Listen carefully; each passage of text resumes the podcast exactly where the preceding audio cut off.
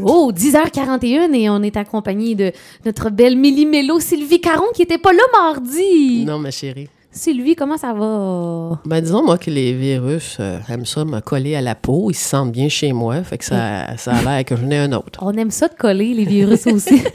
Sylvie, la chronique En route vers le relais. Et là, on a une troisième ambassadrice. Moi, je suis tellement choyée, je vais te dire, cette année. euh, toutes les personnes que j'ai demandé de devenir ambassadrice m'ont toutes dit oui. Et chaque personne a une caractéristique très spéciale. Mhm. Et je vais dire, franchement, là, chapeau à ces dames-là. Là, juste pour remettre les gens en, en contexte, dans le fond, euh, les ambassadrices, et, bon, les ambassadeurs, c'est une idée qui vient de toi? Ben, on avait parlé un petit peu euh, lors d'un- d'une dernière réunion et je me suis dit, j'avais déjà, je vais utiliser un anglicisme, anglicisme spotter deux, trois personnes. Puis à un moment donné, euh, Qui t'inspirait? qui oui, te- oui, oui, qui m'inspirait. Puis je trouvais que leur parcours était quand même assez spécial. Puis je me suis dit, c'est des fonceurs. Puis je pense Mm. qu'on doit passer le message, on doit laisser aux gens savoir ce qui se passe. Puis justement, euh, démontrer qu'il y en a qui, grâce à la recherche, sont encore là. Et là, on en a une ce matin. Oui.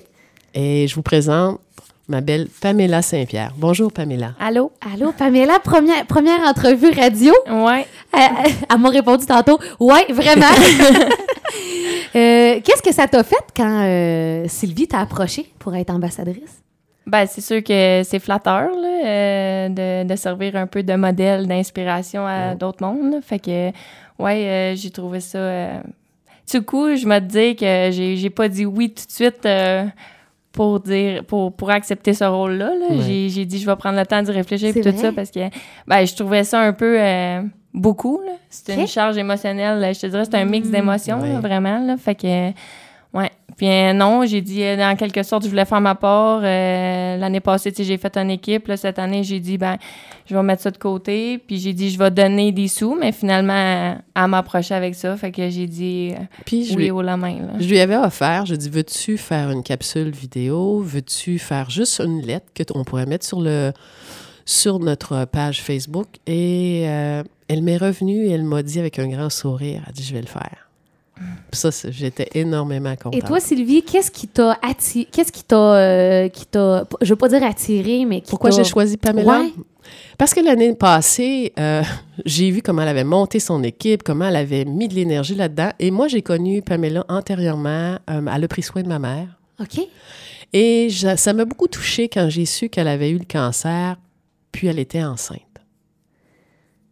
Oui, oui, oui, oui, oui, non, c'est ça. Puis c'est un peu de ça que je veux qu'on parle. Puis oui. Pamela, en- un peu avant de rentrer en ondes, on était là, puis on, on a discuté de ça. Puis ce que je me disais, je disais, hey, elle a fait tout un parcours. Puis ce qu'elle veut, c'est Mm. que là, ils ont trouvé une solution à elle, son cancer, mais elle veut que la recherche continue parce que Wow. on a tous quelqu'un et elle a des gens près d'elle qui ont, sont atteints d'un cancer.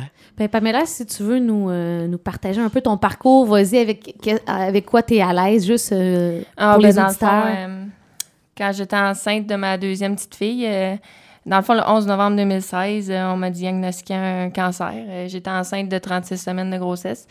Euh, c'est ça. Fait que là, le- sachant pas le stade de la maladie et tout ça, euh, il a fallu me provoquer. Euh, fait que euh, j'ai été, j'ai accouché à 37 semaines de grossesse.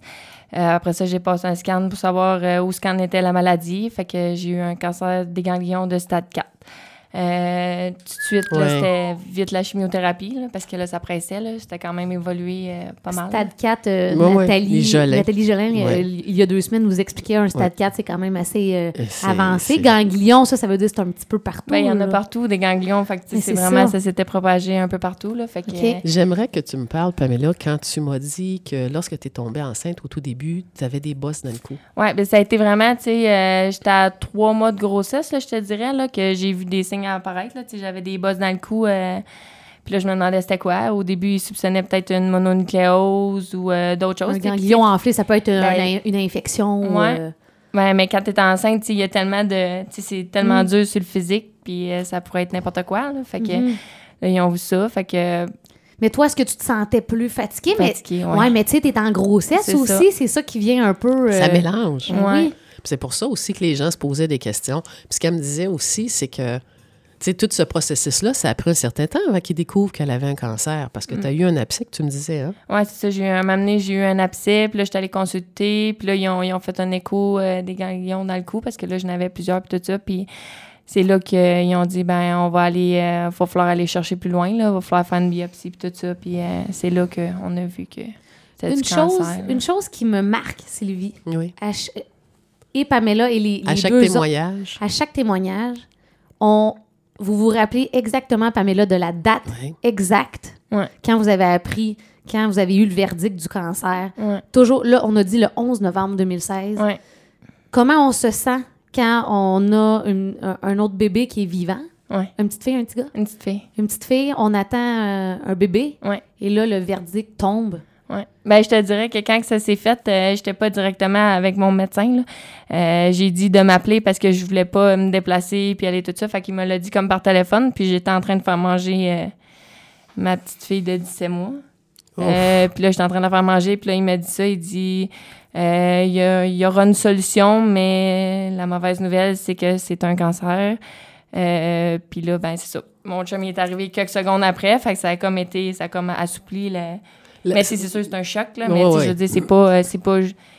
Oui, ça, c'est choc, mais c'est tout le contexte, je pense, qui fait que c'est traumatisant. C'est très traumatisant. On s'en rappelle. là. Puis, tu sais, Co- ouais. Comme une autre chose aussi, comment tu apprends à vivre avec ça? Là? OK, tu étais à 36 semaines quand Ouais. tu. Puis ils t'ont couché à te provoquer à 37 ans, c'est ça? 37 et un jour, ouais. C'est ça. Mais tu sais, comment tu continues à vivre, tu regardes la vie un petit peu différemment, puis l'inquiétude, parce que on peut faut Ben, le J'étais inquiète pour elle. Oui, Mm. ben Moi, oui. c'était plus Ah, ça, ben là, oui. mais tu sais, parce que j'avais. C'était pour le bébé que tu portais. Ouais. Et puis ça, c'était hors de tout doute, le bébé était correct? Ben, il disait que c'était vraiment pas elle. là. Euh, tu sais, elle était La vraiment source. correcte, la santé, euh, ça allait super bien, puis tout ça. Mais moi, je faisais que, que penser à elle. J'étais là, Mm. ben, moi, tu sais, oui, je suis malade, mais elle, elle va-tu bien? Tu sais, on dirait que ça a été vraiment quand que j'ai accouché, que je l'ai vue, tu sais, j'étais contente de la voir, puis tu sais, c'est là que. Et là, comment on sent ta couche de ton deuxième, elle, elle va bien, Ouais. tout est beau. Mais là, maintenant, est-ce que tu, tu te poses des questions, les petites, qu'est-ce qui va arriver, tu sais? Ah, ben, c'est Si, sûr. arri- que- si, si, si jamais... moi, je m'inquiétais. Ben, tu j'ai l'ai demandé à mon docteur, eux autres, euh, y a-tu des dangers pour eux autres? Ils peuvent-tu avoir ça ou quelque chose? Puis il a dit vraiment pas. Il dit c'est vraiment rien que moi, là. C'est. C'est c'est eux, ils ont pas rapport là-dedans. là. Ça, est-ce que c'est rassurant pour toi, Pamela, de savoir ça?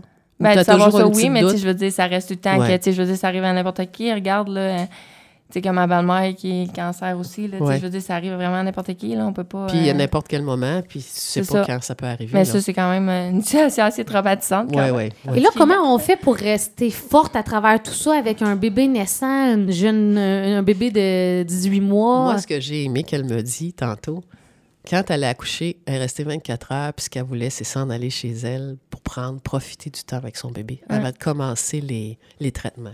Ouais.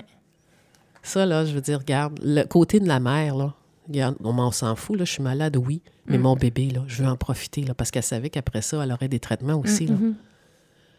Il y a le avant, il y a le pendant et le après, là, je te dirais. Là. Avant, tu sais, on, on est fatigué, puis tout ça, puis euh, quand que ça arrive... euh, On- Est-ce qu'on a comme une énergie, euh, ben, une force que, Ouais, que ben, tu peux que pas je- décrire? Oui, on peut pas décrire, là, dans le fond, là, c'est... c'est- Ben, dans le fond, tu sais, on me dit tout le temps, t'as-tu un sentiment d'injustice de, Ouais. là, par rapport à cette situation-là, euh, qu'est-ce que t'as vécu, puis tout, mais je te dirais, on n'a pas le choix. C'est juste ça que j'ai à dire, tu sais, dans le fond, on peut pas... Vrai. On, on peut pas rien faire, là, tu sais, je veux dire, c'est là, puis, regarde, eux autres sont tellement petites, sont jeunes, ils ont besoin de leur mère, fait que j'ai pas le choix de, de me battre puis d'y aller de l'avant. Puis quand t'as vu cette petite poupée-là, ça t'a donné une énergie, hein? J'étais zen, là. J'étais vraiment... Ah je te ouais. dis, quand que je l'ai... Tu sais, le monde disait, oh, tu dois avoir pleuré, puis tout ça. Non, vraiment, là, c'était comme... J'étais tellement contente de l'avoir, tout, tous Tous ces ces morceaux, morceaux. tout là... tu sais. Fait que, ouais, vraiment, là. Hmm. Et euh, mon Dieu, on dirait que je, vois- je vois encore l'image de, tu sais, t'es en train de faire manger un bébé, puis t'as- Ouais. tu reçois l'appel. Ouais. Puis euh, comment la famille, comment ça réagit à, à- alentour de toi? Euh, je te dirais que... vraiment varié, là. Je te dirais que j'en ai même consolé moi-même, là. Euh, c'est un peu vrai? C'est Ouais, quand même un souvent, peu... ça euh, arrive, ça. Ouais, mais c'est pas, il y a, il y a- il y a le monde alentour, euh, ils ont été forts, là, euh, ils ont- ils ont- ils m'ont appuyé. euh, surtout mon conjoint, je te dirais, là. Mm. Euh, Il y a une force et tout, là, que, que je te dirais Ça, que je sais je pas pense, trop, là. ce qu'elle dit là, là, Pamela, là, d'avoir un conjoint qui te supporte, puis souvent, il te donne la force de continuer, puis de Mm. te battre, parce que aussi, tu as les deux petites filles, lui, il est là, mais de continuer à dire, on va vaincre cette affaire-là, là, cet intrus-là, comme vous avez dit, Mhm, Nathalie, la dernière mhm. fois. Est-ce que, Pamela, la, la façon de voir la vie a changé un peu? Ah, ça, c'est sûr. Ça, c'est sûr, sûr, sûr. Dans quel sens? Ben, que j'ai deux petites filles. Mhm. Oui, des petites poulettes. Puis que, dans le fond, euh, les petites choses au quotidien font. Que c'est sais, c'est banal. vraiment. C'est vraiment. Tu sais, moi, des fois, là, j'étais j'étais pas tout le temps numéro un, là, quand je faisais la chimiothérapie, puis tout ça. Puis juste de. De pouvoir prendre. Tes enfants, puis de les voir, tout ça, là, ça fait... Ça, c'est le, tu sais, le rôle d'une mère, là, tu sais, je veux dire, puis écoute, la chimio, on sait tout, il y en a qui ont des effets secondaires énormes, il y en a qui vomissent pendant, excusez le mot, là, mais qui vomissent pendant une journée de temps. Mais de voir le regard, quand elle devait revenir chez elle, de voir ces petites poupées qui la regardaient Mm. avec les yeux, puis le sourire, puis maman, maman, là, Mm. je pense que ça devient une force euh, incroyable. Ouais, tes, tes, tes petites filles, finalement, c'était ta, c'était Ouais, ta force. raison de vivre. Ben, de me lever à tous les matins, là. J'avais pas le choix. Euh, la chimio, c'est tellement difficile des fois que Mm. tu sais, juste d'aller aux toilettes, c'est un sport, là. Fait que, tu sais, des fois que là, faut que tu berces le bébé parce qu'il pleure, puis... euh, ben, c'est sûr que mon conjoint, il a tout le temps été là pendant ces mois-là, là. Moi, j'ai, des fois, j'étais même pas capable de me lever, là. Fait que c'est sûr Ça a que, été dur, ta- de la ta maladie, puis de, de- Oui, oui, de t'occuper des enfants à travers ça, c'est pas Non, non, c'est sûr. Mais que- tu sais, l'effet d'un conjoint, là, ça y fait beaucoup aussi. D'avoir... La présence. hein. Oui, la présence et l'appui. Tu disais euh, en première partie d'entrevue que, parce qu'on va mettre les gens en contexte, quand tu as appris que tu étais atteinte euh, d'un cancer des ganglions stade 4, tu étais enceinte.